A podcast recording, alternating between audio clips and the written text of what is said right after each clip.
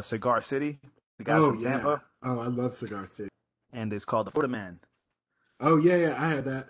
That's that good shit stuff. Smooth, man. That shit smooth. No hangover. Two, three, they'll sneak up on you. Bam! Oh, shit. These are the tales of baseball past as you've never heard them before. Our guests tell stories blending team seasons, on and off-diamond moments, memories of personal fandom catastrophe and elation, and yes, alcohol. We do the work, you tell the story. These are the Bases Stories.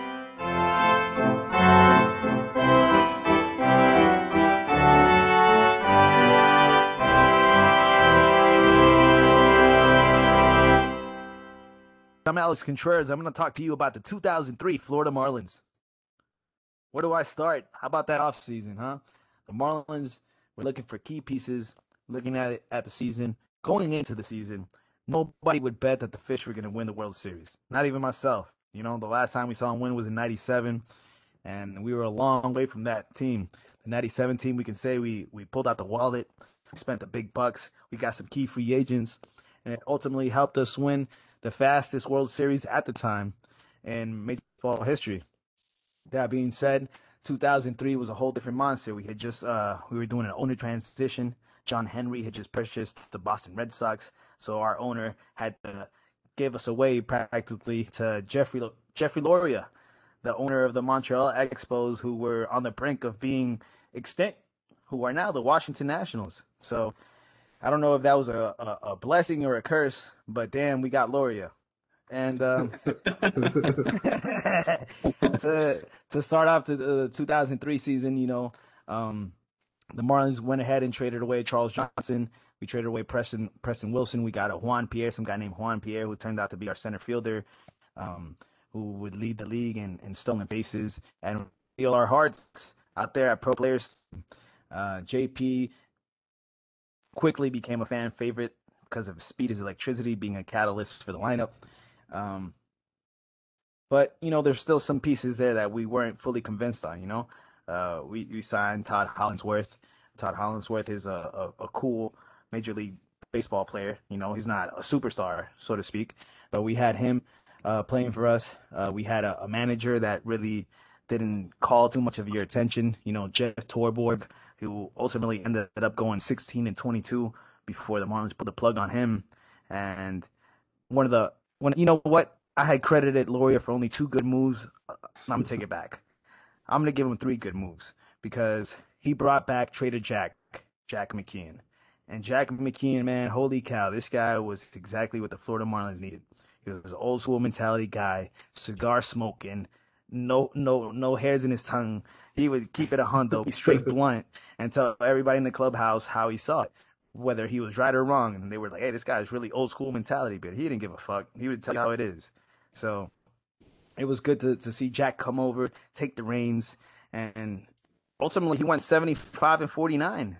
You know, that that's a big ass turn. That's a I'm I'm bad at math. I don't know if that's a one eighty or a three sixty or whatever it is, but you get the point. You get the point of what I'm trying to tell you here. Um, Sounds right. Yeah. uh, recalling the team, like without trying to cheat. You know, we we we had Derek Lee at first base, Luis Castillo at second. We had Alex Gonzalez, shout out to Alex Gonzalez, who never won a Gold Glove, but damn, he fucking deserved it. Yeah. We had Mike Lowell at third base. Um, Perry Hill was the infield coach. Shout out to Perry, and he, he was a magician. He does marvels with all the infielders he gets a, a hold of. Uh, in the outfield, we had, like I said, we had Holly, we had uh, J P uh, in right field. Uh, we had Juan Encarnacion. People forget about Juan Encarnacion, man. He was a solid guy with a good glove, nice bat. Ultimately, uh, his career ended many years later because he got hit by a pitch in the face, and I believe he was a, a, a Cardinal, wasn't he, Pat? Yeah, he was a Cardinal. He got uh, he was standing on the on deck circle and, and took a took a foul ball to the eye, and it was never the same. It was just just a brutally sad ending to his. I mean, he had a pretty solid career, as he said. That's yeah, like was, an impossible angle, too. I, I know it's it's terrible. It's just terrible. He was uh he was one of the key key guys offensively also for this two thousand three Marlins team. A lot of people forget about it, but you know, he didn't have eye-popping numbers when it came to home runs, Uh, he was under twenty home runs. I think he had like maybe nineteen or eighteen or something like that. But he had a lot of R B Is. I think uh, he had maybe eighty, eighty-five plus, ninety R B Is. And damn, that's pretty damn good for a guy that was batting sixth or seventh for you. You know, he would do the job. He was a professional, uh, uh, a professional hitter, so to speak. Um, but yeah, yeah, the Marlins, you know, they had a couple of rookies down in the minors. Uh, the rookies that came out and stole our hearts, and Miguel Cabrera, who hmm. turned out to be I've heard uh, of arguably, arguably the greatest Marlin ever. You know, um, everybody in Detroit says, "Hey, we got Mickey. Mickey lucked out, and he he won the, the triple crown out here in Detroit. He's the King Tiger." That's cool, but he never won a World Series with y'all, so whatever, man. Y'all can say whatever you want. um, then, then we, we were lucky enough to get blessed with a left-handed pitcher in Dontrelle Willis, who was straight electric, the D Train. Well, I was like, what type of nickname is the D Train, right? But Dontrelle, man, Dontrelle made you realize he was the D Train. He wasn't playing around. He was throwing the gas. He was throwing one hitters. He was dominating the Mets. Well, you know what the Mets stand for, right? What? You tell us. The, my entire team sucks, and I'm not talking about the Marlins. um, so, so, so, just like recapping that whole team, man. Like, all right. So at the time, uh, let's see, let's see, let's see, let's see. Let me look at these numbers. Let me go ahead and cheat here. But, but yeah, man, we had like a, a cool pitching staff. We had a young guy named Josh Beckett, who was wearing number sixty-one the the year before, and this year they decided, hey, you know what? We're gonna give you twenty-one. It's like, damn, twenty-one's a big number for a, for a young, young kid. You know, like, oh, with a great number comes great responsibility. You going to be able to handle it, Josh? And damn, he did. He had a nice curveball. He had a, a zip to his fast. And Josh Beckett, obviously, undoubtedly was the anchor of that rotation. But a lot of people forget about that was my number two. It was Carl Pavano. Hell yeah.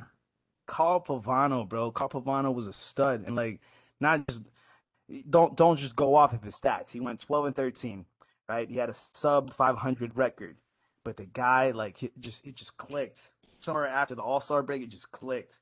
Like, he was like, "Yo, Beckett's bringing it. Brad Penny's bringing it." We didn't have A J Burnett with us. A J Burnett was a, a key piece for us too. He, he went down to an injury. I believe he went down to Tommy John. Um, but yeah, we had lost we had lost A J Burnett, but we had a guy like Mark Redman. You know what I'm saying? To come in and, and and take that spot in the rotation.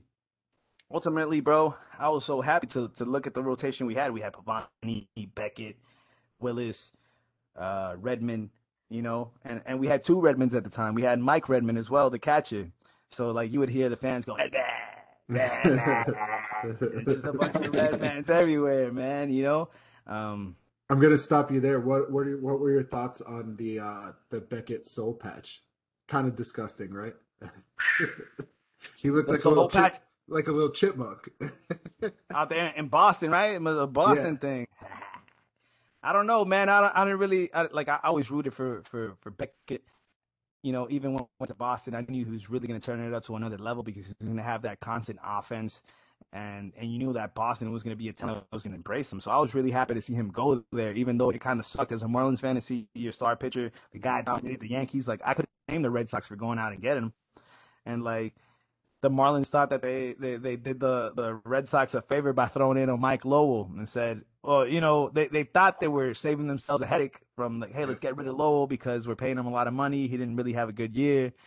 He went to Boston and just started peppering off the Green Monster, and look at him. They love him in Boston, Mikey Lowell, man. So yeah. What's not to love? He had that great defense. He had that great bat. I was so happy to see his, his career uh, resurrect, you know what I'm saying, so to speak, out in Boston, and and rightfully so, you know. Um, shout out to Boston for sending us Hanley Ramirez at the time. Hanley turned out to be a, a great offensive all-star player. He was a juggernaut guy, a lot of speed.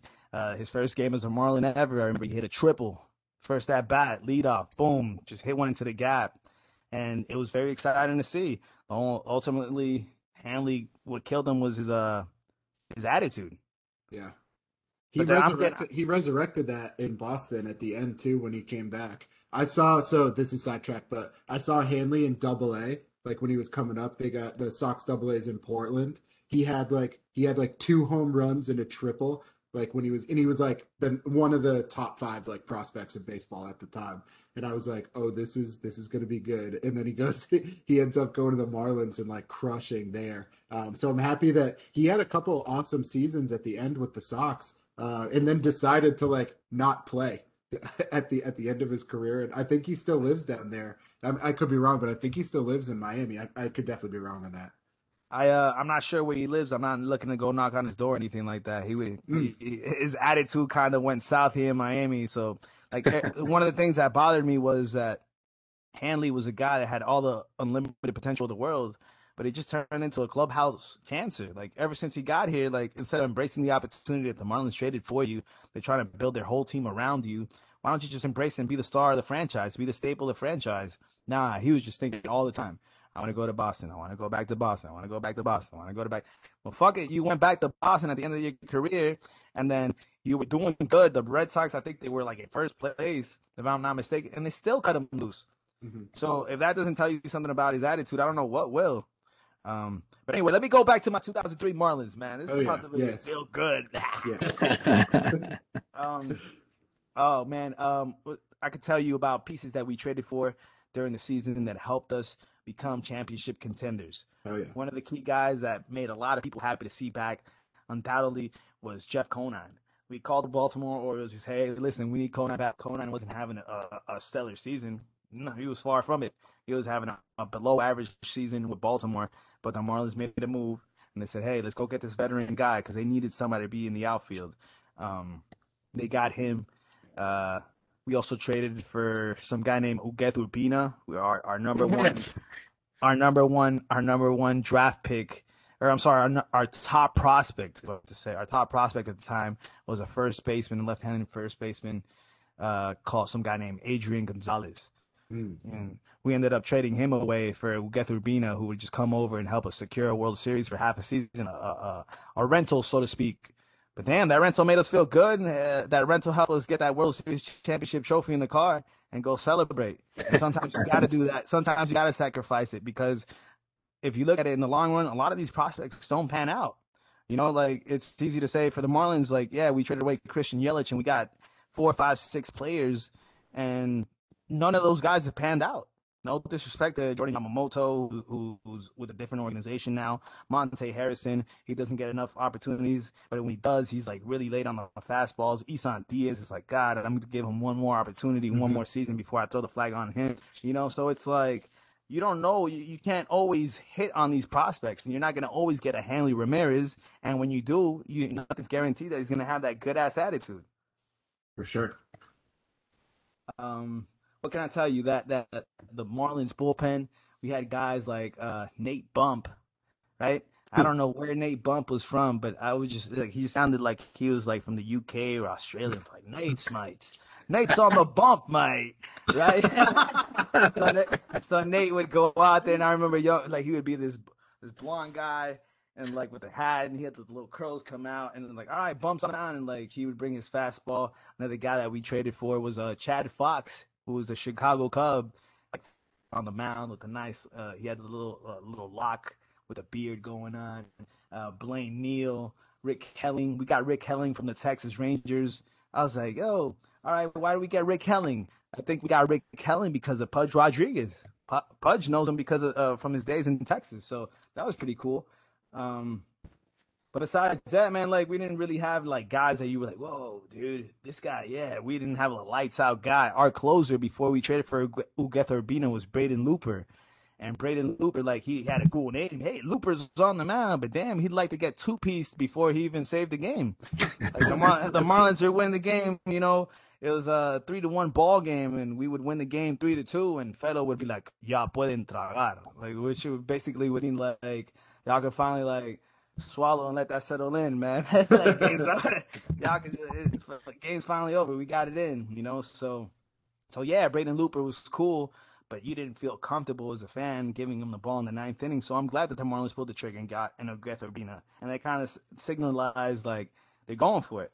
You know, Ugueth Urbina wasn't uh, uh, Omarion Rivera, so to speak, but he was doing his thing in Texas, and Texas was a hitter's ballpark.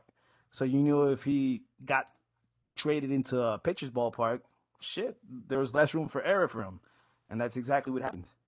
Is that around, like, when did you when did you know that this team was like something special, or like, or could make a run in the playoffs, or even or even make the playoffs? Like, what was was there any like either time or game or like month in particular that it really like turned around for you? Man, I mean, ever since Jack came in, like, I can't tell you that Jack brought in that mentality that we're like, yeah, we're gonna go to the World Series. But you felt the guys were turning tide. Like, we got back to five hundred. Uh, I can't recall how many games under five hundred we were when we got rid of Torbo. It was sixteen and twenty-two, so seven games or six, something like that. And then, like, we felt like we were way out of it. Here, here comes Jack. Here comes a couple of rookies, you know, and Dontrelle and Miguel Cabrera. Miguel's first game, he hits a walk-off home run straight center field at Pro Player Stadium. Like, that was crazy. Nobody would ever hit one to straight center in Pro Player. And, like, yet he did it against the Rays. Yeah, to show him again who really owns Florida. You know what I'm saying? Ah, yeah. Florida, Florida's real team, the Florida Marlins, baby. It kind of bummed me out when we switched over to the Miami Marlins, but it, that's it's all right, man. When whenever the Rays get in my face and like, oh, you guys don't know what it is to win, I was like, actually, you guys don't know what it is to win, because we've gone to the World Series and we've won it, and you guys keep going and choking. So what you talking about? Oh yeah. At the end of the day, I'd rather have World Series over win seasons. So I, I can't believe that was eighteen years ago, bro. eighteen years ago, I was ha- my, my my first my first nephew. I would I had him in my in my hands, and we were jumping up and down, watching the Marlins. You know what I'm saying? Play, and it was, was dope. If the if the National League Division Series didn't like make you a Marlins fan, damn, I don't know what did. You know, and then then we went to face the mighty Cubs, and they had Mark Pryor and Kerry Wood, Dusty Baker, like damn, Sammy Sosa. You know what I'm saying? I was like, holy cow, dude, how are we going to do it? Yeah. And then, like, Luis Castillo hits one to the left field in between the foul line. And then here's Moises Alou. Oh, shit, you like Moises because he was a former Marlin in ninety-seven, right? But then Moises jumped up, and then Bartman did what anybody else would have done and just took his hand out, and everybody, everything else is history, right? And I didn't like how Moises acted, and acted like, oh, I had the ball, I had the ball. Yeah, you had the ball, whatever, dude. But you can't, like, do that to a fan, dog. You know what I'm saying? Like, anybody in their mama would have done that shit. If your mom would have done it, Moises, she would have not gone off on her like that. I understand you being upset, but you can't blame Bartman for everything else that happens to the to the Cubs. That, you know what I'm saying? They fell completely apart. They're Alex Gonzalez. I think it was Alex S. Gonzalez. Yep. He booted. Yep. He booted a couple balls. You know what I'm saying? And I was like, that's right. We got the real Alex Gonzalez. Ha ha. You know what I'm saying? So it was good to see these guys like keep it together and keep fighting. Like, we had a guy come off our bench, and you really had to like this Marlins bench. Uh, and back in two thousand three, we had guys like Lenny Harris, Mike Mordecai. Lenny Harris was a pinch hit leader in Major League Baseball at the time. Um, Mike Mordecai was just like five foot, uh, five foot ten, five foot eight. I mean, maybe too many, too many inches. But he was like one hundred forty pounds soaking wet. And this guy just stroked one off the wall in, in Wrigley Field. You know what I'm saying? He just ripped it. And like Jack McKeon, they would look at Jack McKeon crazy. They'd be like, Jack, what are you going to do here? He's like, yeah, I'm, I'm putting in Mordecai. Mordecai ain't playing like a week. Yeah, I don't know what the hell I'm doing. Mordecai up there, swing that shit. Bam, he hits it off the wall. And everybody was like, hey, he's a fucking genius. You know what I'm saying? So sometimes, like, what we learned from Jack was that you got to go with your gut feeling.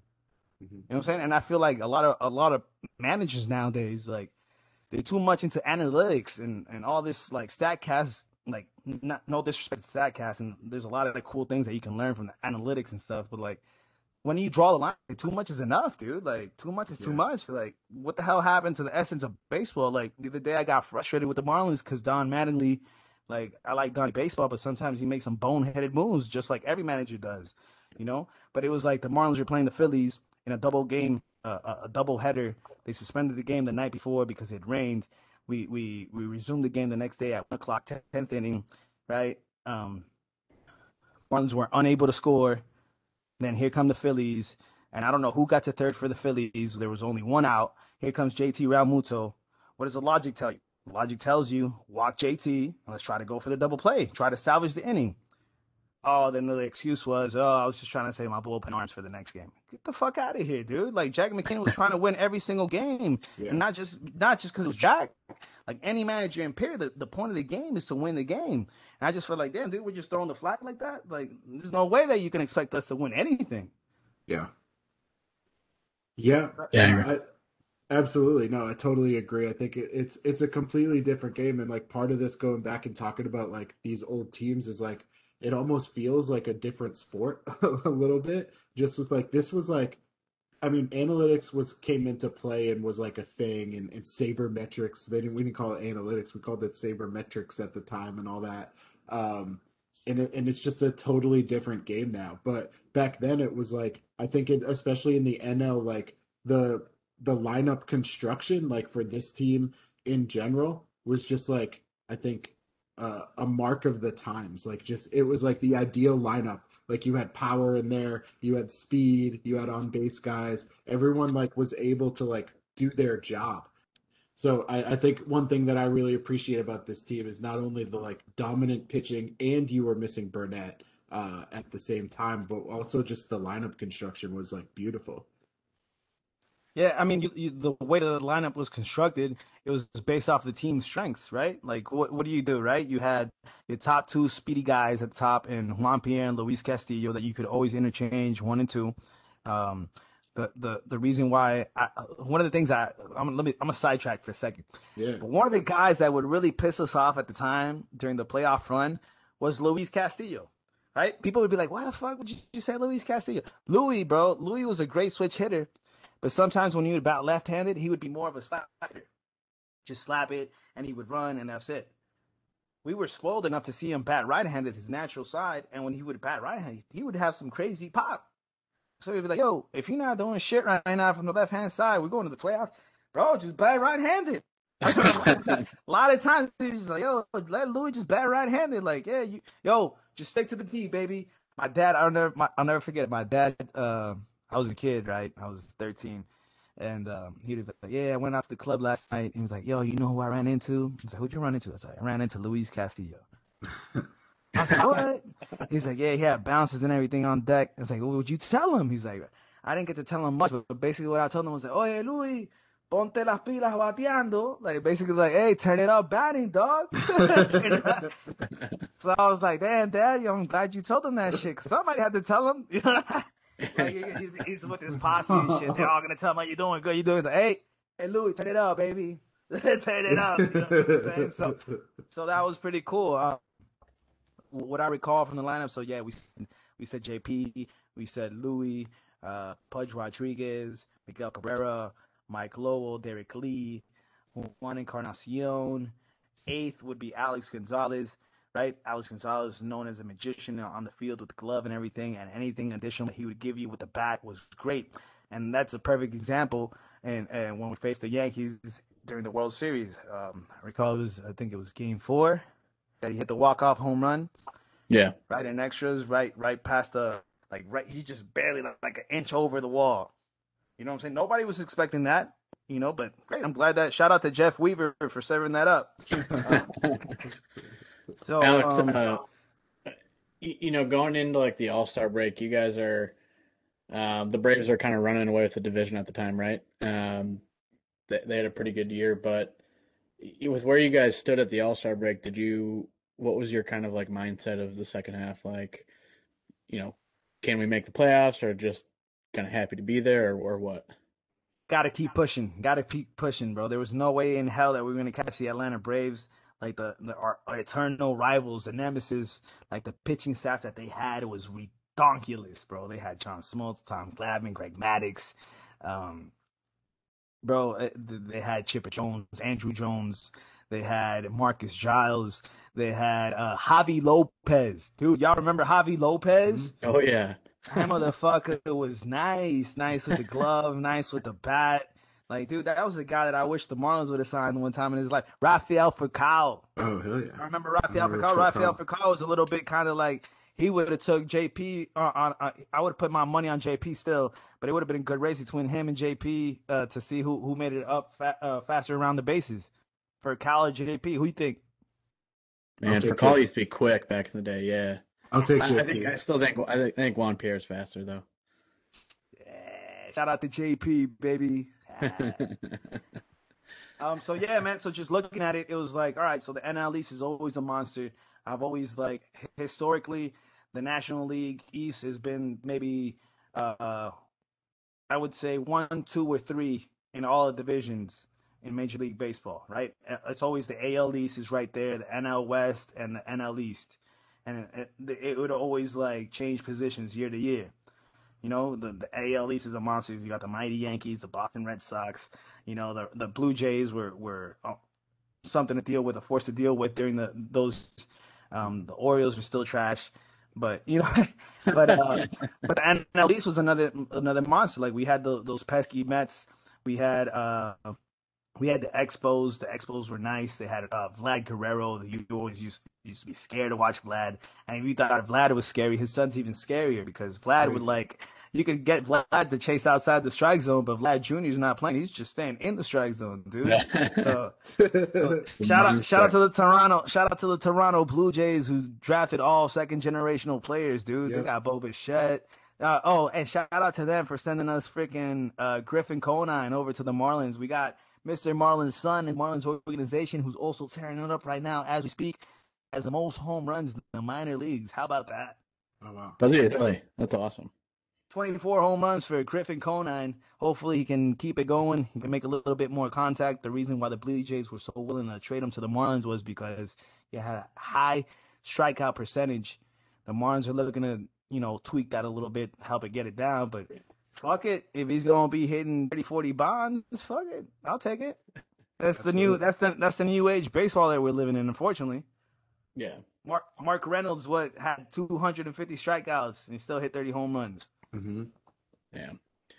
Does uh does anything does any like game or, or series or kind of stretch stick out to you in the second half of the season that kind of made you think like, oh, I think we're, you know, I think we're gonna do, or, I mean, not do this, but at least, you know, we're gonna make the playoffs. You're feeling good about it.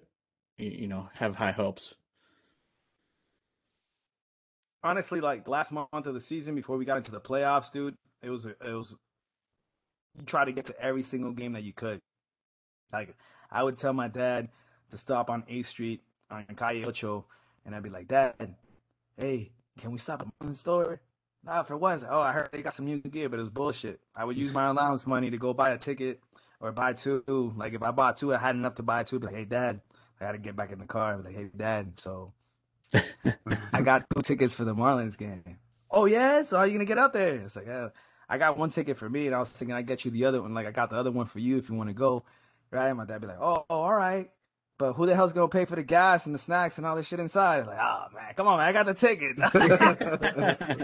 So, like, meet me halfway. Pops, meet me halfway. And, like, we did that. Like, it was great to, to see that final month. Um, let me check it out. That final month, I remember we played the Phillies. We played the Mets. Uh, we played the Braves. And that, that was, like, a key stretch because we were just facing N L East opponents. Uh, looking back at the schedule, I remember going to a Montreal game. I remember going to a Mets game, Atlanta and Philadelphia. Coincidentally enough, those were like our last four series. And that's when you knew, all right, these guys got to get it together. And like the, the pitching matchups that we would have, like it was pitching matchups that you didn't want to miss. Like we, we would have Penny on the mound, Willis on the mound, Beckett on the mound, Redman on the mound. Like I would try to miss the Redman ones because I didn't. Redman didn't really throw like gas like that. He was like upper eighty-nine, you know what I'm saying, low nineties, and it was cool. He had the most wins on on the staff at the time. But dude, you would rather go see Beckett or a Penny or a Dontrelle Willis for sure. Yeah, definitely, so, definitely. It was it was always cool to see these guys like. uh I can't recall if they clinched it. They clinched the N L wild card. I can't recall if it was against the Mets or the Phillies. But damn, dude, it, it felt good just to do it against our rivals because all those guys in our in our in the N L East, yeah, it's competitive as hell. But I hate every single one of them, dude. Like, you know what I'm saying? I can't stand the Phillies. I can't stand the Mets. I can't stand the Braves. Like, you got a certain point of respect for the Braves. The Expos don't bother me because they're long gone, but the damn Nats, you know what I'm saying? Those Washington Nationals now, right? Yeah. So I kind of, sure. I, I kind of, I kind of feel like, damn you Nats, because if it weren't for the Nats or the Expos, whatever you want to call them, I don't think we would have inherited Loria.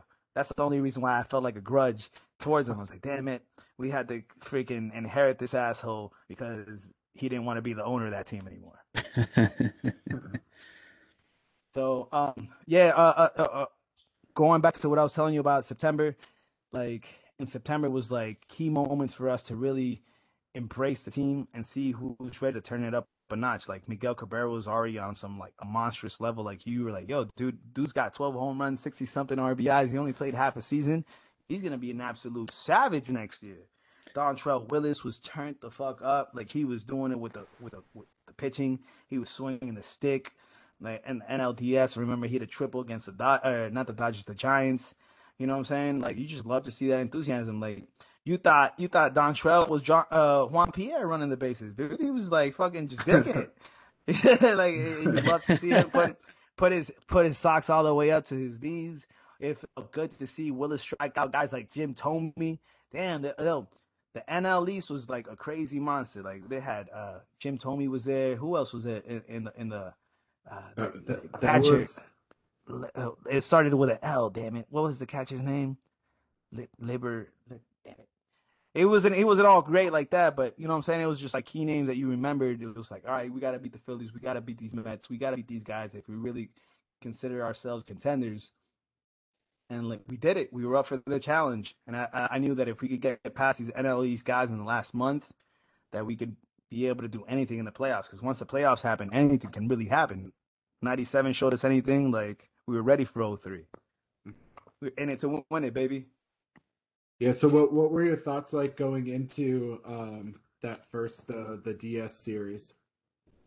Oh man, we were facing the mighty San Francisco Giants. We were facing arguably the best player ever, Barry Bonds.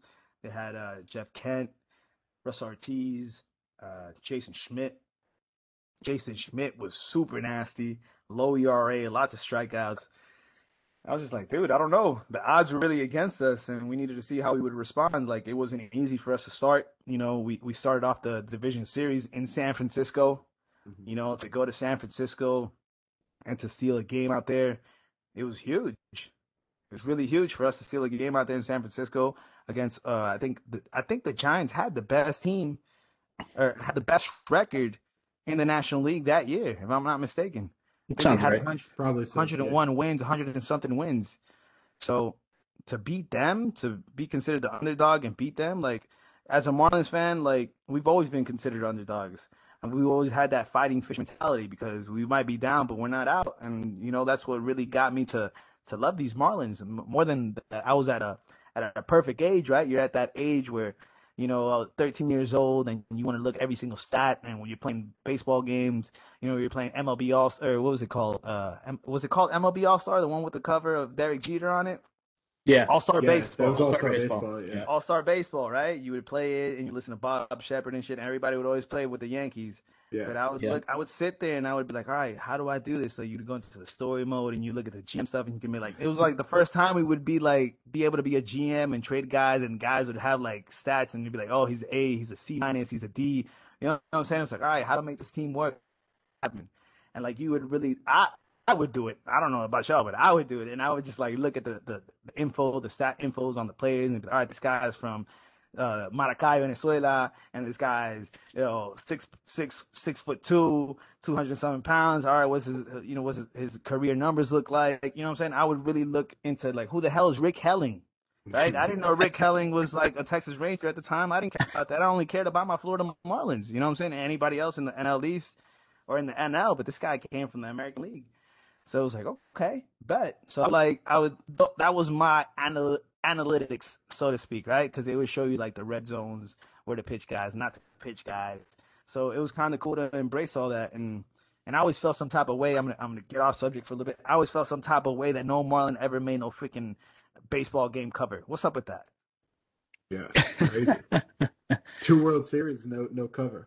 Yeah, you could have thrown Beckett on there. You could have thrown, you could have thrown I don't know, probably Cabrera, Miggy on there for sure. If I- Pudge Rodriguez, Mike Lowell, yeah. You know what I'm saying? Luis, I don't know about Luis Castillo, but like those were guys that like don't disrespect to Luis Castillo, like he won a Gold Glove and everything, but it wasn't like he was a house like he was a household name, but he wasn't known nationwide because SportsCenter or E S P N or Baseball Tonight, that was my favorite sport or my favorite show, right? With Carl Ravage and uh, uh, damn uh, Peter Gammons, mm-hmm. all these guys, like right, you would see the web gems. Dun, dun, dun, dun, dun, dun. You know what I'm saying? Like, oh shit! And then when you would see a Marlin, the odds were like, all right, here's a Web Gem nominee. Damn, all right, Alex Gonzalez. Oh, yeah, Juan Pierre dive. Oh, Mike Lowell. You know what I'm saying? You would be – Derek Lee. Derek Lee. You know what I'm saying? Bro, we had that – you look at that infield. Derek Lee was a gold glover. Luis Castillo was a gold glover. Mike Lowell was a gold glover. Pudge Rodriguez was a gold glover. Goddamn, man. You should have just gave one, you should give one to Gonzo. They didn't give one to Alex Gonzalez because it turned out to be like a popularity contest. But that's that was a perfect example of – pitching and defense wins championships. Yeah, for sure. I remember skipping school. My parents like, yo, you're not skipping school to go see the Marlins parade. I'm like, fuck not, I'm not. You crazy. I don't know. I don't know the next time the Marlins gonna win the World Series. You crazy? I'm still waiting on them to win the World Series, bro. I'm thirty-one right now. It's like, damn, eighteen years feels so long ago. Holy cow. I look at my, my nephew's eighteen now. I'm like, hey, what's up, dog? He's like, hey, Uncle Alex, can I borrow your car? Fuck no, you can't borrow my car. but um, but yeah, man, like the, the Marlins, the Florida Marlins, they're they're always gonna be the Florida Marlins to me in my heart, um, because you know they have a special connection to me and my family. My family moved here in nineteen ninety-two from Caracas, Venezuela, and the Marlins came into existence in nineteen ninety-three. You know. My parents, uh, I remember they they they gifted our friends of ours gifted a gifted me like a Yankees like shirt as a kid. And I was just look at it, Yankee shirt, cool, right? And then the Marlins like, oh, we got the Marlins gear, we got this, we got the teal little teal hat, little teal shirt. And I was like, fuck the Yankee shit, I'm all for Marlins shit, because it was like it just was a special connection because like I felt like I grew up with this team, you know. And the good times and the bad times, and I was able to see them win. Uh, I recall nineteen ninety-seven when we faced the Indians, and we were celebrating at my at my uncle's house. I got a big family. Um, I got over like fifty-something cousins. Too many to remember everybody's name, but I remember we were just watching the game, Game Seven, and it was like me and my my my my cousin. Like we got the he's a year older than me, bro. That's when we fell in love with baseball. That's when we fell in love with the Marlins. Like watching the whole World Series against the Indians, you know what I'm saying? Like we were like, oh, we got it. We got Bobby Bonilla, dog. We got Bobby Bonilla. We, we got uh we got Dalton.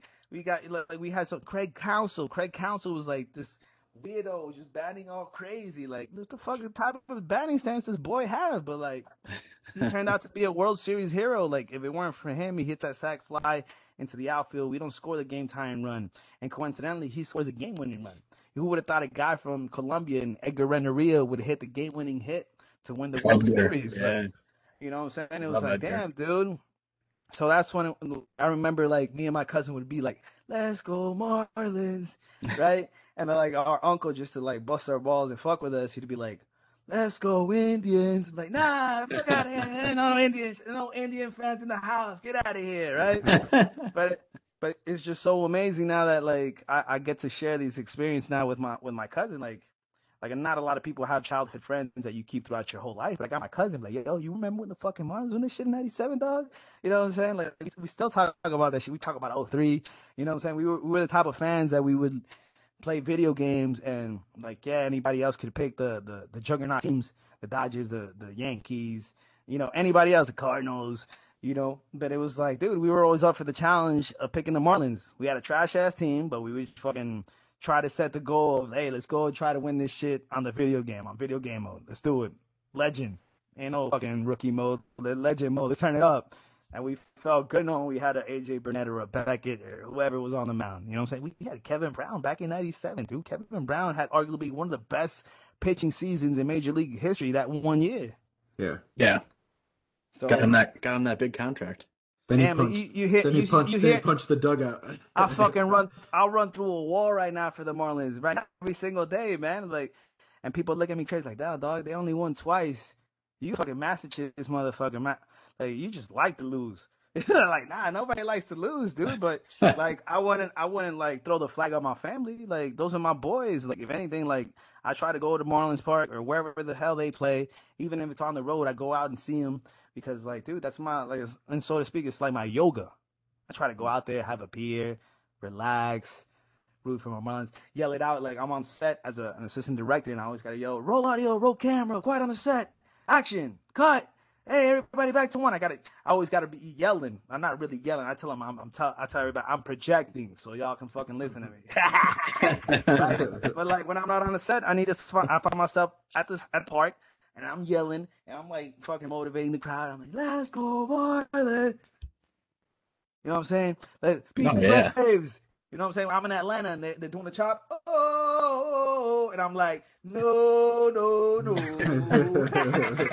So I'm discreet so you don't get your ass beat. But you know what I'm saying? so, so, so yeah, man. Like I, I love this team. Like uh, like I said before, I'll say it again.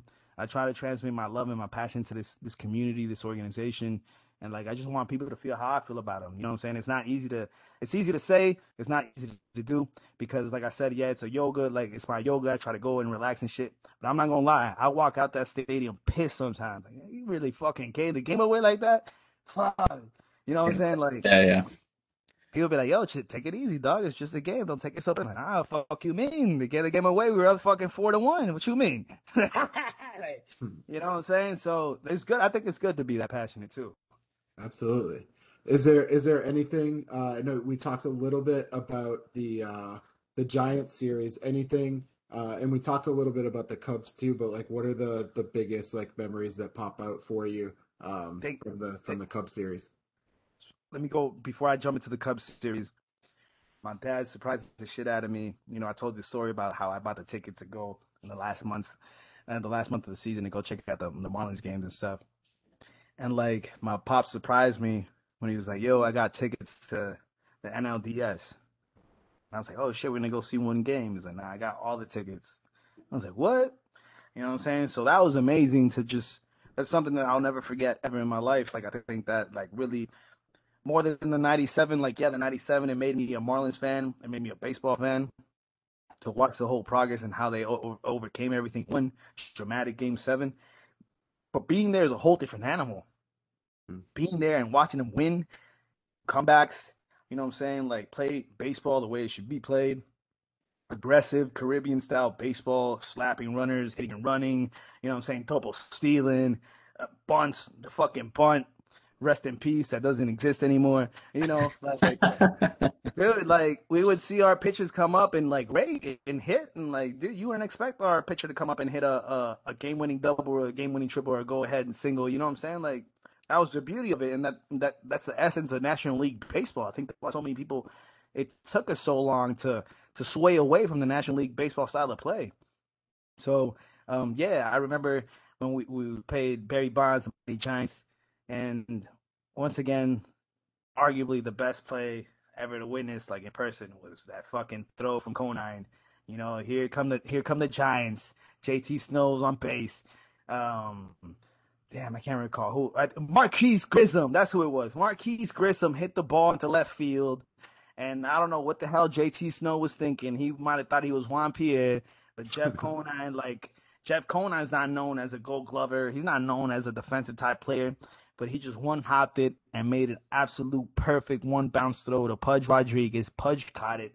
Ugueth Urbina was in front of him, and just like as the ball hops into his glove, like the whole, like you just felt the whole stadium in unison, just and just boom, like a train hit, and then just Pudge is like, I got it, I got it.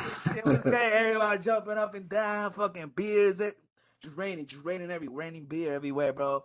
The, the excitement, the joy that that shit brought to us, like to see the whole team just pile up on top of Pudge as he kept fucking moving the ball up and down. You know what I'm saying? Like, like dude, it felt so amazing. It felt so great. Like.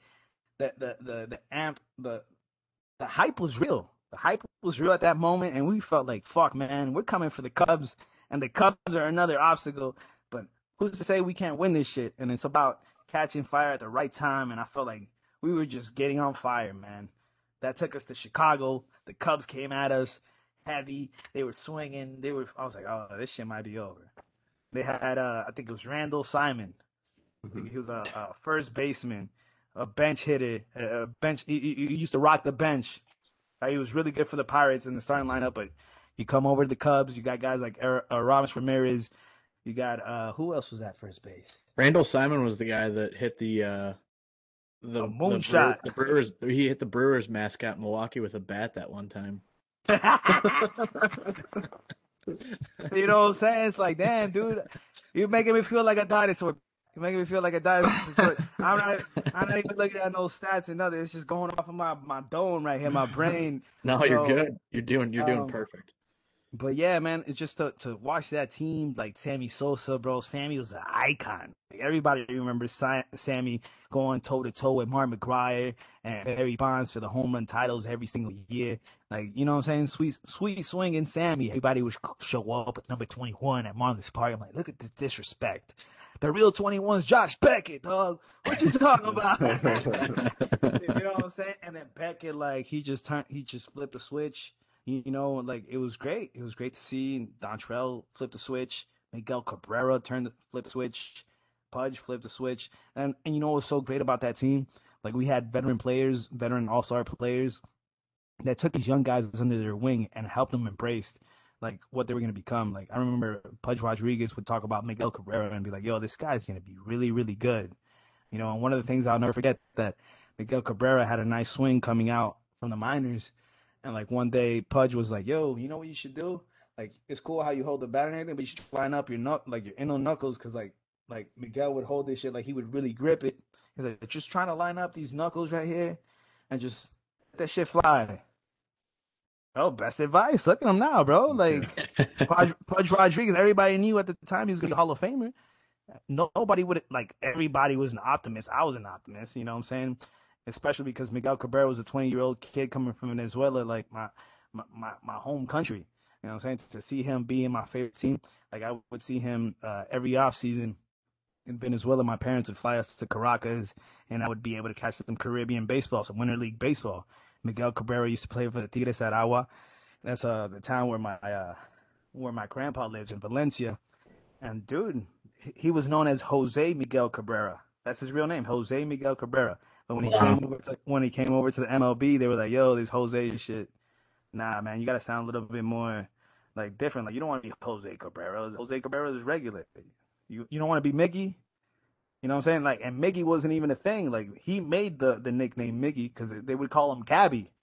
But his fucking type of nickname is Cabby. You know, you know what I'm saying? But like, number twenty, he couldn't be twenty-four at the time in, in Venezuela. He was twenty-four, but he couldn't be twenty at the time because uh, Tony Perez was was a big connection to the Marlins, and Tony Perez would always wear number twenty-four when he was on the Marlins, even though he wasn't part of the coaching staff or none of that. They just, like, out of respect. And I remember after his, his rookie year, after we won the World Series, Cabrera had the balls to go up to Tony and be like, yo, can I get number twenty-four? And look at him now, look at him now. Oh, baby. Hell yeah. That's awesome. Rocket, rocket it. That's oh, awesome. Yeah, man. People look at me with this jersey like, yo, dog, I'll buy that. I'm like, ah, forget about it. Shit not for sale, bro. I, I I wear this shit like once or twice a year. Yeah. Same thing goes for my my Beckett jersey. It's like, damn, bro, you got a Beckett jersey? Like, yo, when I know I gotta ring my A game, I put that shit on. I feel like it's a mental message. Like, uh, you remember the movie? Uh, what was it? Uh, Fever Pitch. Yep. Yeah. Everybody remembers Fever Pitch, bro. I'm like Jimmy Fallon, dog. Like, you know what I'm saying in that movie? Yeah. I got a shitload of Marlins jerseys on deck. Like, I'll wear like a. I wear a Carlos Delgado jersey. Carlos Delgado only played for us for one year. And people are like, oh, oh hell yeah. You got that O G O G shit. Like, yeah, dog. You know what I'm saying? Like, I remember. You know what yeah. I'm saying? People people remember the superstars, but they don't remember guys like Cody Ross. Remember Cody Ross? Cody Ross. He he tore it up for the uh for the San Giants. Francisco Giants. That's right. Yeah. That's right. Little guy, five foot ten. You know what I'm saying, bro? He was a monster. Corey fucking Ross and, and Cody Ross. And like, who would have thought? Look how small the world is. And how shit comes full circle. Trevor Rogers, Trevor Rogers, our, our current pitcher, left-handed pitcher, he's family members of Cody Ross. Oh, wow. I How crazy that. is that? That's wild. You know really? Wow. Cody, Co Cody used to work in the circus, bro. He went from working in the circus to playing in a circus organization. I only say that because of Lori and Samson, all right? I don't yeah. say that because I encourage you. Um, so, so I, you talked a little bit about the the Bartman game, but like game set, they still had another game after that. Like, what was game seven like for you? Um, bro, they just made they made the turn. Like, after that Bartman incident, Like, they just knew they weren't going to lose. It was Beckett took the ball again. Three days rest. Said, Jack, give me the ball. And Jack was like, yo, the look he had on his face, he looked like a fucking uh, uh, uh, a pit bull just drooling. Uh, he, I want the ball, I want the ball, I want the ball. That's what you want, dude. That's what you want from your ace. Like, last time I saw a guy really go off on his manager when the manager came and tried to pull him out the game was Garrett Cole recently. Yeah. Boone, Boone was going to take him out. Fuck no, you're not taking me out. I'm about to throw this complete game. What the fuck is wrong with you? I I need that in baseball. We need that in baseball now, bro. Like, too too many of these guys nowadays are being freaking, they're being babied. Like, oh, this guy can only pitch five innings and complete six innings. Like, what's up, dude? Like, let the kids play. Why do we say let the kids play if we're fucking babysitting them all the time? Like, oh, he can't he can't get past ninety pitches. I remember this is this is tough, right? Because, like, as a fan, I always rock out my Marlins stuff. And then um, I made a promise to myself after twenty seventeen, like, after the whole Jose shit happened in twenty sixteen. twenty seventeen was the last season I had season tickets. I made a promise to myself. I was like, I'm not buying no more season tickets. I'm just going to go. If, I'm, I'm going to be back in the stadium but covering the team. I'm going to be in the clubhouse talking to these guys. I'm going to ask the hard-nosed questions. Bro, I'm like a fan-turned fan turn reporter, right? And it only made sense because I'm a filmmaker. So I was like, bro, it can't be that hard for me to fucking just flip the switch. And sometimes I, I would find myself talking Don Mattingly. And I'd be like, Donnie, you know, the guy, your starting pitcher was cruising for six innings, seven innings. He's had a good pitch count at eighty, eighty-five. Why not push him a little bit more? Oh, you know, there's really no reason to push him there. You don't want him to get hurt. Fuck that, dude. Like, you had guys back in the day that throw one ten, one twenty, one thirty pitches. That's not what I'm saying to do with these guys. But damn, if he's at eighty pitches in the seventh inning, shit, at least try to let him get to one hundred. Like, if he throws twenty pitches in the next inning, he's out of here. But who knows, in the next inning he throws, he throws six pitches, he gets out of it. Give him a fucking shot, dude. Give him a shot. It's it's incredible. I was talking about this the other day on, on, on Marlins Barbecue. It's my podcast on Spotify, by the way. Uh, I was talking about how shout it out, Mattingly, yeah, plug it. Don Mattingly has been with the Marlins for seven years, and it's been four or five. There's only been a handful of complete games thrown during his tenure. That's ludicrous, dude. There used to be a time in, in, in baseball where guys would throw four or five alone. You know what I'm saying? It was like, damn, dude, like, wh- where the hell is that type of baseball gone? Now everything's just uh, let the guy pitch five, six innings, and let's go into the bullpen. You can't win anything without having a good bullpen. Dude, back in the day, it was like, you starting pitcher to come out until at least the closer, because that's the only guy that you could really trust. Right. So it was just like, damn, bro, I feel like we got to get over this whole babysitting shit. Let these guys really play. At the end of the day, they're all athletes, too. And, um... one other thing I, I, I recall, it's going off subject here, but talking about this whole babying pitcher shit.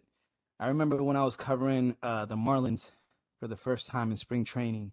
I want to say it was in uh, twenty eighteen, twenty nineteen. It was right before this whole COVID shit happened. I had one season before the COVID thing happened where it was just full report and I was all access everywhere. And I, I remember I made the drive from Miami all the way to Orlando to go see the Marlins play the Braves at uh, the, the E S P N Worldwide Complex of Sports. And I had the chance to have lunch with Don Sutton, Hall of Fame pitcher. And I always have this discussion with my cousin, my my childhood cousin that, that saw me win the saw the Marlins win the World Series in ninety-seven and were still lifelong fans. He he was a pitcher and I was a position player. And every time that we would warm up, he would be zipping the ball to me like, dude, we're like fifteen feet away. What the fuck are you zipping the ball for? But chill out. Like, stretch out your shit. You know what I'm saying? Once we, once you get to, like, the furthest stretched out that you can from the foul line to, like, center field, you know what I'm saying? Then you can start zipping it on the way back in. That's my philosophy of how I would warm up my arm. So, like, I would be like, yo, Don, Don Sutton, can you, like, can you, like, share your, your wealth with me, like, your mind? Can you tell me how you how'd you warm how'd you do it back in how did the guys do it back in the day? Like, when you warm up, like, the whole season and everything, did you just zip the ball off the rip, or did you, like, take your time, slowly progress, and then start zipping? Yo, Don Sutton was like, bro, I don't recall the last time somebody ever asked me that. And that's an amazing question, because nowadays all these guys are getting freaking Tommy John surgery. All these guys are getting shoulder injuries, elbow injuries. And why is it? Because they're always on, on a freaking – Uh, a schedule, a pitching schedule. oh, that they got to throw a certain amount of balls, how they got to throw fast, they got to throw this. It's like, Don Sutton told me basically like this is like, it's this simple, bro. As soon as the Major League Baseball season was over, I didn't pick a ball again. Not to mm. one week away from spring training. Like, damn, so you went from October all the way to February without picking a ball? Yep. And that's what made my career so longevity. It's like, boom, boom. Like, he blew my mind away. But at the same time, it can't blow your mind away because it's the funda- fundamentals of baseball. Like, you're not a fucking machine. Your arm's not gonna last forever. Yeah. Why do you think some of these late late bloomers like make it into the league? Because they don't have as many innings logged into their arm. They don't have Tommy John surgery. A lot of these kids nowadays are, oh, I get Tommy John. Oh, I'm good to go. Motherfuckers want to get Tommy John now because they think they're gonna make it to the major leagues. Nah, bro. Nah. Everybody has a different work work ethic, different mentality. But it was just like, damn, dude. Like, I just wish people would like stop babying the kids so much. You know what I'm saying? Yeah, I agree. I agree. But sorry to sidetrack so much, man. Hey, go back to the cheat sheet. Where we at? We're good. We're good. It's game seven. Game seven. Josh Beckett. Beckett turned it up, bro. He shut everybody in Chicago up. Wrigley Field. He made them respect his fucking name. He made respect the Florida Marlins, bro. Uh, freaking the last time I saw the Marlins smoke a cigar at Wrigley Field. Coincidentally, it was in twenty twenty, baby, when we did it against the Cubs again. And that, that uh, the shortened season, that by God, it was a sixty-game season, and our and our phrase at the time by uh, that was conned by our our then general manager Mike Hill was "Why not us?" Damn it, why not us, bro? You know what I'm saying? Like it was time. Like sixty games, sixty games, anything can freaking happen, and anything did happen, dude. Like I was so happy to. to see that fighting fish mentality that these guys were really going balls to the wall. Like they were going hard, you know what I'm saying? Because sixty games is just a straight sprint. There is no room for hiccups. And the guys that did have hiccups helped us get into the playoffs. We got into the playoffs easily. I would have been, I still would have been satisfied with them to be eliminated on the first round. Like, damn, we made it here after seventeen years at the time. I'm proud of the boys. Nobody, nobody, nobody could have told that, that we were going to make it to the playoffs in twenty twenty except me. And I, you could have said, oh, well, Alex, you're a fucking homer. Yeah, I'm a homer, bro. I always expect my guys to go ham. Like, if, you, if you're not a fan of the team, then you, you watching the T V for what? To see them lose? No. Do you always want your team to win? So it's like, damn, yeah, I might come into the season thinking, all right, we're not going to be a five hundred team. But damn, it feels good when we eventually do take three out of four from the mighty L A Dodgers, the World Series champions. You know what I'm saying? Like, damn, we did that against the Dodgers? Imagine we were clicking on all cylinders. You know what I'm saying? So that's the beauty of baseball. You never know what the hell's going to happen. You might see a, a fucking a pitcher come off the bench and hit a, a home run. What What was your thoughts going into the World Series? You know, you're playing the, the, the big mighty, you know, the gorilla, the elephant in the room. You're playing, you know, the big bad Yankees. You, you know, are you scared? Are you nervous? Are you excited? Are you pumped? I'm not proud. I'm not proud to admit what I'm about to tell you right now. but but I will never forget that the, the World Series was so good. Game six, the Marlins ended up winning it, right? But it was like I had my Dontrelle Willis shirt on, right? And my dad got me a black Marlins teal with the teal with the Marlins all across the chest. Yeah. D train on the back. I got the D, my dad got me the D train one because Miguel Cabrera was sold out everywhere, right? Heavy Venezuelan population, but De- Dontrelle Willis was in a bad second place. So I was like, hey, rookie of the year, shit, boom, I'm amped up. And my dad's like, hey, the game's gonna start. Are you ready? Like before the first game. Sorry, I said before the first game of the World Series, I was like, oh shit, this is crazy. We're about to play the Yankees in New York. Oh, right, bro. I went upstairs, and when I came back downstairs, I still had my Dontrelle Willis shirt on, but I had a Yankees cap on. Get out of here! So my, so my dad was like, "Hey, what the fuck, man?" I was like, "Hey, man, I I just root for both teams, right?" Oh my god! And he was like, and my dad was like, "No, no, no, fuck that, fuck that. You gotta pick a team and stick to it." I was like, "Nah, you right." I was like, but damn, they got Roger Clemens and Andy Pettitte and Derek Jeter. I was like, Jason Giambi, Jorge Posada. Bernie Williams, who's my favorite Yankee on that team. Bernie Williams goes a lot under the radar, bro. Switch hitting yeah, outfielder. Yeah. Fucking Bernie was the man, dog. Oh, yeah. Oh, and yeah. Becky Matsui. It was just like, damn, dude, they had a... And it was like the only weak spot was Kareem Garcia and Ruben Sierra. Thank God. If not, we would have not won that shit. You know what I'm saying? So, but then I was like, my dad gave me like conversations like, hey, you got to pick a team. You've been rooting for this whole team the whole year. That's disrespectful. You're going to switch hats last minute. And I took that shit to heart. It was like a life lesson. I was like, nah, you know what, Dad? You right. Fuck the Yankees. Took that shit off. Took that shit off, and like I was shitting bricks. But then Juan Pierre started the game, game one, with a fucking leadoff bunt down the third base line, and then the Marlins were doing what they always do. They're playing Marlins baseball, small ball. They were playing slapping the ball around, hit and run, stealing bases. You know what I'm saying? And it was just like, damn, dude, this is why I root for this team. Like I was so happy. And then I felt some type of way after that game. After yeah, you know, I had made the decision of like, yeah, I'm rooting for my Marlins and shit. But then the Yankees players started talking shit, right? I'll never forget David Wells. Like David Wells was talking shit. It's like, oh, the fish, the floundering fish. I fish Marlin. I fish Marlins on my day off. And I remember the New York Post and the New York Times. I don't know who it was, but it was like a picture of David Wells like fishing a Marlin. I was like, this asshole, this asshole, really? It's like, it's because he's in New York, because we wouldn't do no shit like that here in Miami. And then it's like, I remember we faced David Wells, and we took it to him, and it was like, fuck you. Go try to fish the Marlins now, bitch. You know, no disrespect to David Wells and all those great Yankee players, but it just, in general, it felt good. You were going against Joe Torre. Joe Torre, bro. Don Mattingly, if I'm not mistaken, was his bench coach at the time. Mm-hmm. You know yeah. what I'm saying? So, like, damn, look at, what are the odds now? Don, Don Mattingly's our coach now.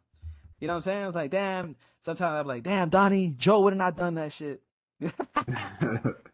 but, uh, but yeah, man, like, just in general, it, it felt so great to overcome the mighty Yankees, the, the team that's been around longest, or, or anybody can recall, that's had the most World Series titles in Major League history.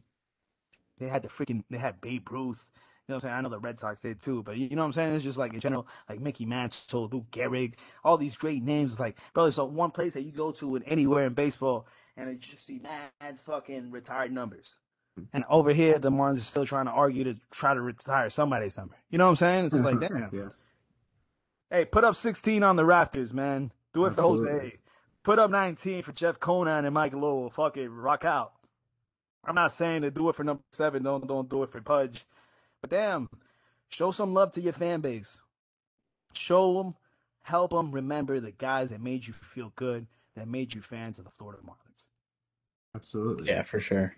For sure. Why not Why not retire Jack's number? Fuck it.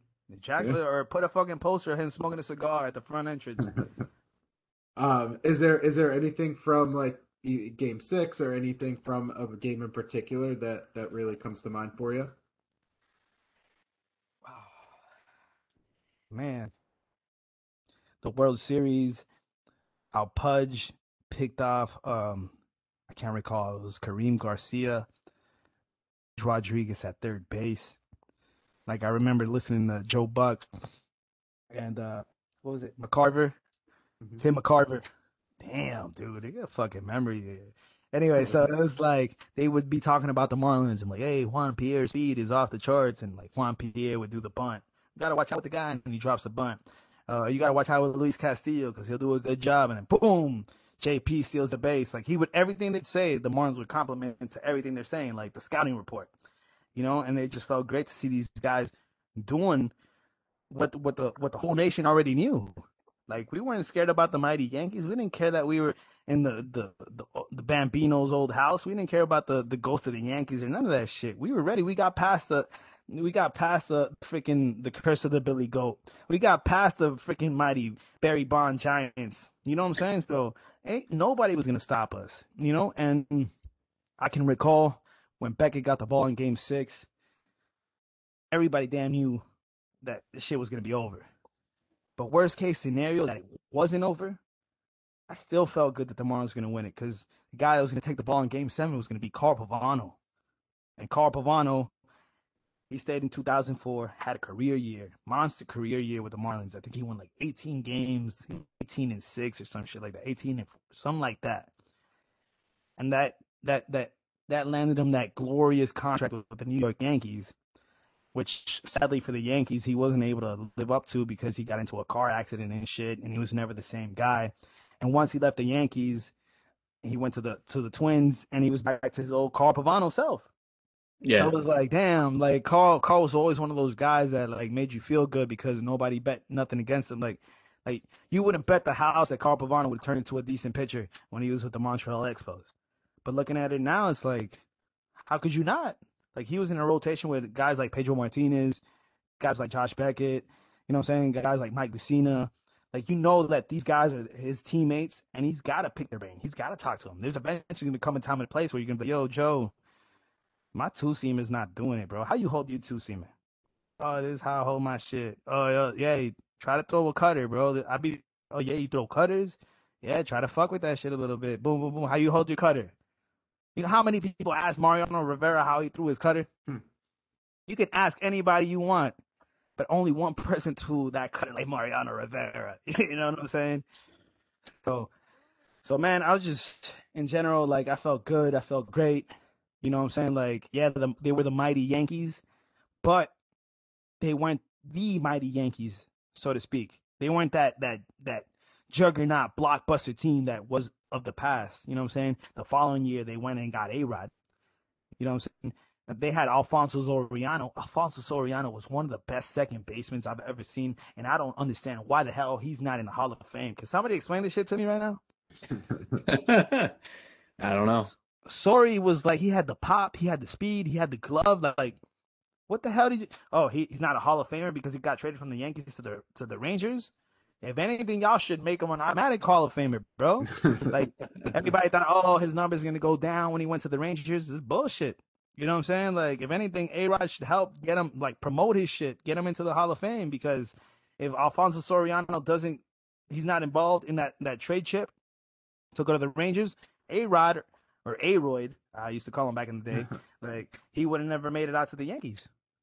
For sure. That's being quite frank, you know what I'm saying? And and and what bothered me about A-Rod was, like, A-Rod, everybody liked him because he's from Miami, he's from my hometown and shit. Like, he was a great Mariner. Like, he made he signed the biggest contract of, uh, of all time at the moment with the Rangers, and I thought it was cool, right? But when he started bitching and crying, and he was like, oh, I want to be a Yankee, I want to get out of here. Like, he was gonna be a Red Sox, mm-hmm. and then like the Red Sox called the uh, what was it? Uh, the Rangers called the Yankees. They're like, yo, listen, we got this trade for A-Rod. I'm giving you the last look. You want to do some shit? That was some sneaky ass shit. That I'm was thank- some sneaky I'm thankful. ass shit. I'm thankful for that looking back. Not at the time, but looking back. But, I mean, like, it was great for baseball in the sense that, like, it made it made games more interesting between, between the Red Sox and the Yankees. The rivalry went up a lot more. But it just bugged me that A-Rod was like, he was bitching. Like, you, you the most paid player of all time right now, and why the fuck are you bitching? Like, if anything, you should be loyal to this team. Like, Giancarlo, like, when he signed that contract with the Marlins, he wasn't like, I'm trying to be out of here, I'm trying to be out of here. He said that after the fact that we sold the team, we got a new owner, and he was like, I'm not trying to be part of a rebuild when they said we're going to do a rebuild. You can understand that. Yeah. If A-Rod, they signed you for ten years or thirteen years or whatever the hell it was, and you're in year two of this shit, and you're like, I'm trying to be out, that's some pussy shit. Yeah, I hear you. All right, so so we'll we'll get you out of here on this. Uh, you kind of already talked about about it, but uh, did you go to the parade? Tell us about the parade and just kind of like general feelings after the World Series there as well too. Yeah, man. Who who? How could I not miss? I couldn't miss that World Series parade, bro. It started off in Broward. It went down all the way to Miami, downtown Miami. We were in Bayfront Park, Bayside. We saw the Marlins partying, bro. We saw Jeff Conine talking to the to all the fan base. I was in the little auditorium. It was like an exterior auditorium. Uh, uh, I was I was gonna say on location. That's the filmmaker talking. My bad. But we were at an uh, exterior exterior auditorium right by the sea, and like all the ones were there. And I recall seeing like Juan Pierre dancing, and Derek Lee, and Miggy, and every all these guys just dancing, busting moves. I don't know how many cigars Jack McKeon smoked that day. He had like four in his mouth at the same time. This motherfucker crazy. So if I know something, I know I'm trying to be, I'm trying to live life like Jack McKeon when I get to his age, bro. For real, for real. You know, um, I remember the, the that year, two thousand three, like once the Marlins won the World Series, the city introduced the the free public trolleys. and the Marlins were the first ones to exhibit the trolley.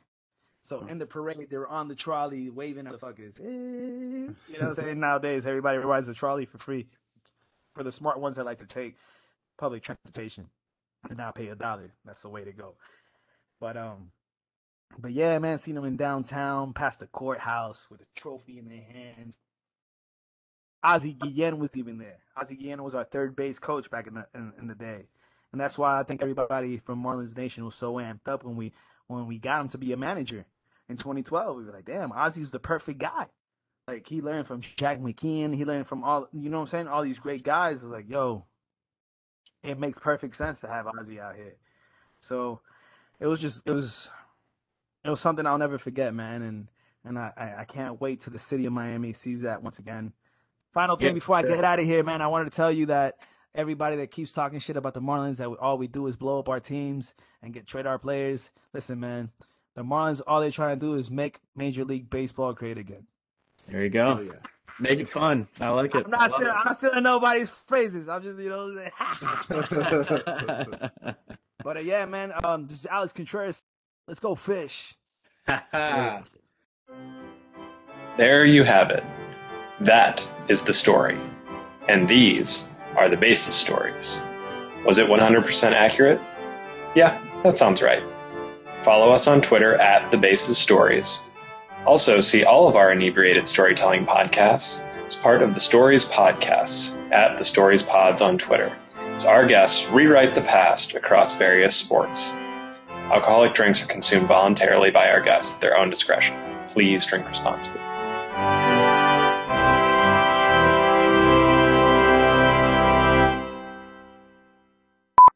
But, what, do you th- what do you think of the uh, what is that shit like center field, the home run thing? The, it, it was called the Homer sculpture, the home run sculpture. It was called Homer, but here in Miami they uh, they did a little uh, a poll and people were, were able to vote, and uh, the Miami New Times released an article and it was officially unofficially named the Tremenda Mierda sculpture, which means the big piece of shit statue. Because everybody's like, what the fuck is it? It's just some yeah. shit that's going off and nobody knew what it was. Yeah, and it was like, so weird. It's a piece of it art. Was like, yeah, a piece of art. That's what Laurie would like to call it. He was a, he was an art dealer, so yeah. he was also he's also from New York, so I think it was just like a, a rip-off, a yeah. spin-off from the Mets, uh, Apple, the John Apple. Apple. But if yeah. we were going to do all that shit, we should have just had like a, a Cuban colada come up every time we hit a home run. It's Cuban oh, yeah. coffee for everybody. Yeah. Turn it up at Marlins Park. You know what I'm saying? It would have been very Miami. That's what I think we should have done. But what the hell do I know? They, as soon as Jeter got in, he relocated that shit outside. He tried to get rid of it, but he put it outside of uh, Lone Depot Park. Yeah. So whenever you go in through the third base side, you'll be able to see it. And Jose made a start against the Giants, and he hit a bomb. He hit a home run. He had a quality outing, and he hit a bomb. When I got back to work, my boss was like, man, I'm glad you went. That motherfucker hit a home run. So it was like, yeah, man, you know what I'm saying? Like, like Marlins Marlins fans, it's been a long time since we sell out the park. It's been a long, long time. I, I, I would dare to say that the last time the Marlins sold out was when we had opening night in twenty twelve, you know, uh, even at the All-Star game. But the All-Star game doesn't really count because it's an All-Star game festivity. You expect that shit to sell out. Yeah. But, man, Jose had that that special talent to to bring people to the seats. The same effect that Dontrelle Willis had in two thousand three. You know what I'm saying? People would be like, yo, vamos a ver Negrito. Let's go see. You know what I'm saying? Let's go see Dontrelle Willis. You know what I'm saying? Yeah. And it was like, yo, you'd have the crazy wind-up. You had the enthusiasm. Like, mm-hmm. but, but it was like you would always see that smile on his face. And you would just love that. You would love the enthusiasm, the energy. He could swing the stick as well, you know. We I love it. it. That's a great ending, man. That's awesome. Right, man. Thanks, oh, man, if you guys need anything else, man, hit me up, man. Follow me on Twitter. Yeah, we'll for sure. L A Con. Yeah, we'll we'll... to follow you right now. Yeah, I'll do the same. Cool, man. Awesome. Thanks, right, guys. Hey, Pat, you you you're the first uh, Saint Louis Cardinals fan I like. A pitcher, you know what I'm saying? Like. There's going to be a point, I think, as soon as next year that we're not even going to see pitchers bat anymore. And it's a shame. And, like, it's a shame because I'm a, I'm essentially from the, the original essence of the National League Baseball, right? Where you knew the pitcher wasn't going to do shit, but if he did something, the crowd was going to roar. whether it was a base hit or he did his job bunting the ball or he hit a home run or a game winner or if he struck out, fuck it, I expected that shit. You know? But it was like, now it's like, oh, these guys, they can't swing a bat. Oh, they get hurt. Oh, like, damn, dude, what are we doing? You know what I'm saying? Like, yeah, the the, the D H kind of like, it, it brings more offense. It brings more offense to Major League Baseball in general. And it helped out a team like the Miami Marlins last year by having a D H because we had a guy like Garrett Cooper, a Jesus Aguilar. We have like a surplus of first basemen. We have a surplus of outfielders. But if if if we didn't have that D H, we wouldn't be in the position we were at. You know what I'm saying? So yeah, I, I think I think it's come to a point where like people aren't as passionate about baseball as a Patrick or as a Joe. You know what I'm saying? There's there's sometimes where you'll be like, yo, yo, Pat, you'll be like, yo, I'm gonna invite some friends, some coworkers, or somebody to go see a game. And all of a sudden, you might be watching the game, and you might be like, shit. And I'd be like, what the fuck? You know what I'm saying? But it's just because you're a passionate guy, you know a lot about baseball. Like, I don't know. I, I'm sure you you can relate to me, bro. I'm sure you started w- watching baseball at a very at a very small age, started For playing sure. it. Yeah. You know what I'm saying? Like, and, and especially in Saint Louis. Saint Louis has to be somewhat like Venezuela. You know what I'm saying? In the sense of like the national sport in Venezuela, the number one sport is baseball. Right. So, yeah. So in Saint Louis, all they do is breathe, eat, and live baseball. You know what I'm saying? Especially after the Rams left. Sorry about the Rams leaving and shit. You That's know all right. Saying, but it's all good. I'm sorry about Pujols leaving too. Damn it. Hey, but at least y'all still y'all still got Yachty. Nah, I know. He'll he'll never he'll never and, retire. Yeah, and Yachty Yachty's an amazing story, dude. He was he's the he's there's three brothers. It's Benji, Jose, and Yachty. And Benji was like the okay one because Jose yeah. was like the defensive guy. And Yachty was too young to do shit. But then Yachty just, like, he was always good defensively, defensively. And then as he got older, he figured it out. And I always thought, like, damn, bro, as a catcher, you got to be able to figure it out offensively, bro. You see the fucking strike zone the whole time. Right? So, yeah, so it's, I'm really happy to see Yachty, you know what I'm saying, the career he's had, the, the way that the fan base has embraced him. Shout out to Cardinals fans, even though, you know what I'm saying, like, the only thing that pisses me off when I go to Jupiter to go, go watch a spring training game. The Marlins share a facility with the with the with the Cardinals. Yep. It's yep. like you see left field and it says Miami Marlins, and then you see right field it says Saint Louis Cardinals, and you see the fucking what is it? It's eighteen championships. Eleven.